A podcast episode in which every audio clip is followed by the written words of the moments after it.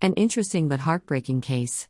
Please note that President Abraham Lincoln issued the Emancipation Proclamation on January 1, 1863, the case of Andrew Hatter, petition for re enslavement, Albemarle County, May of 1863. Anderson Hatter, sometimes called Andrew Hatter, a free person of color. Supposed to be some 32 or 33 years of age, personally appeared in court and made application to the court to select Benjamin F. Abel of the county of Albemarle as his master, and to become a slave of the said Abel, and the court having examined the said Hatter, and the said Abel separately, and such other testimony as was introduced before it, in the presence of the attorney for the Commonwealth.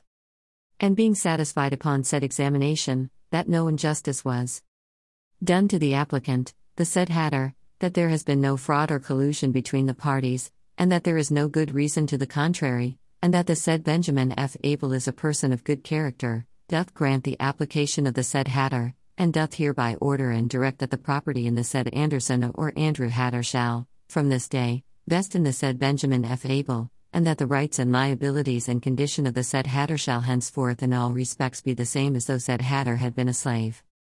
Know all men to these presents that we Benjamin F. Abel and John Birch are held and firmly bound unto the Commonwealth of Virginia in the just and full sum of $2,000.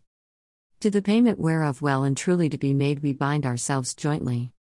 And severally, our joint and several heirs, executors, and administrators firmly by these presents. Sealed with our seals and dated this 12th day of May in the year 1863. The condition of the above obligation is such that whereas Anderson Hatter alias Andrew Hatter, a free man of color, has this day made application to the Circuit Court of Albemarle County to select a master and become a slave, and whereas the said Anderson alias Andrew Hatter has chosen the said Benjamin F. Abel as his master, and the said Court has satisfied and approved said selection. Now, therefore, if the said Anderson alias Andrew Hatter shall not hereafter become chargeable to any county or corporation in this Commonwealth, and the said Benjamin F. Abel shall pay the debts and liabilities of said Anderson alias Andrew Hatter existing prior to this date, then the above obligation to be void, otherwise to remain in full force and virtue. Sealed and signed by Benja, Benjamin, F. Abel and John Birch. Witness, Ira Garrett. Two issues here. First, what were the conditions that caused Hatter to give up his freedom? Most likely, family was enslaved, and in order to remain with them, this was the only option. Second, did the slave owner and the court know about the proclamation beforehand? Most likely.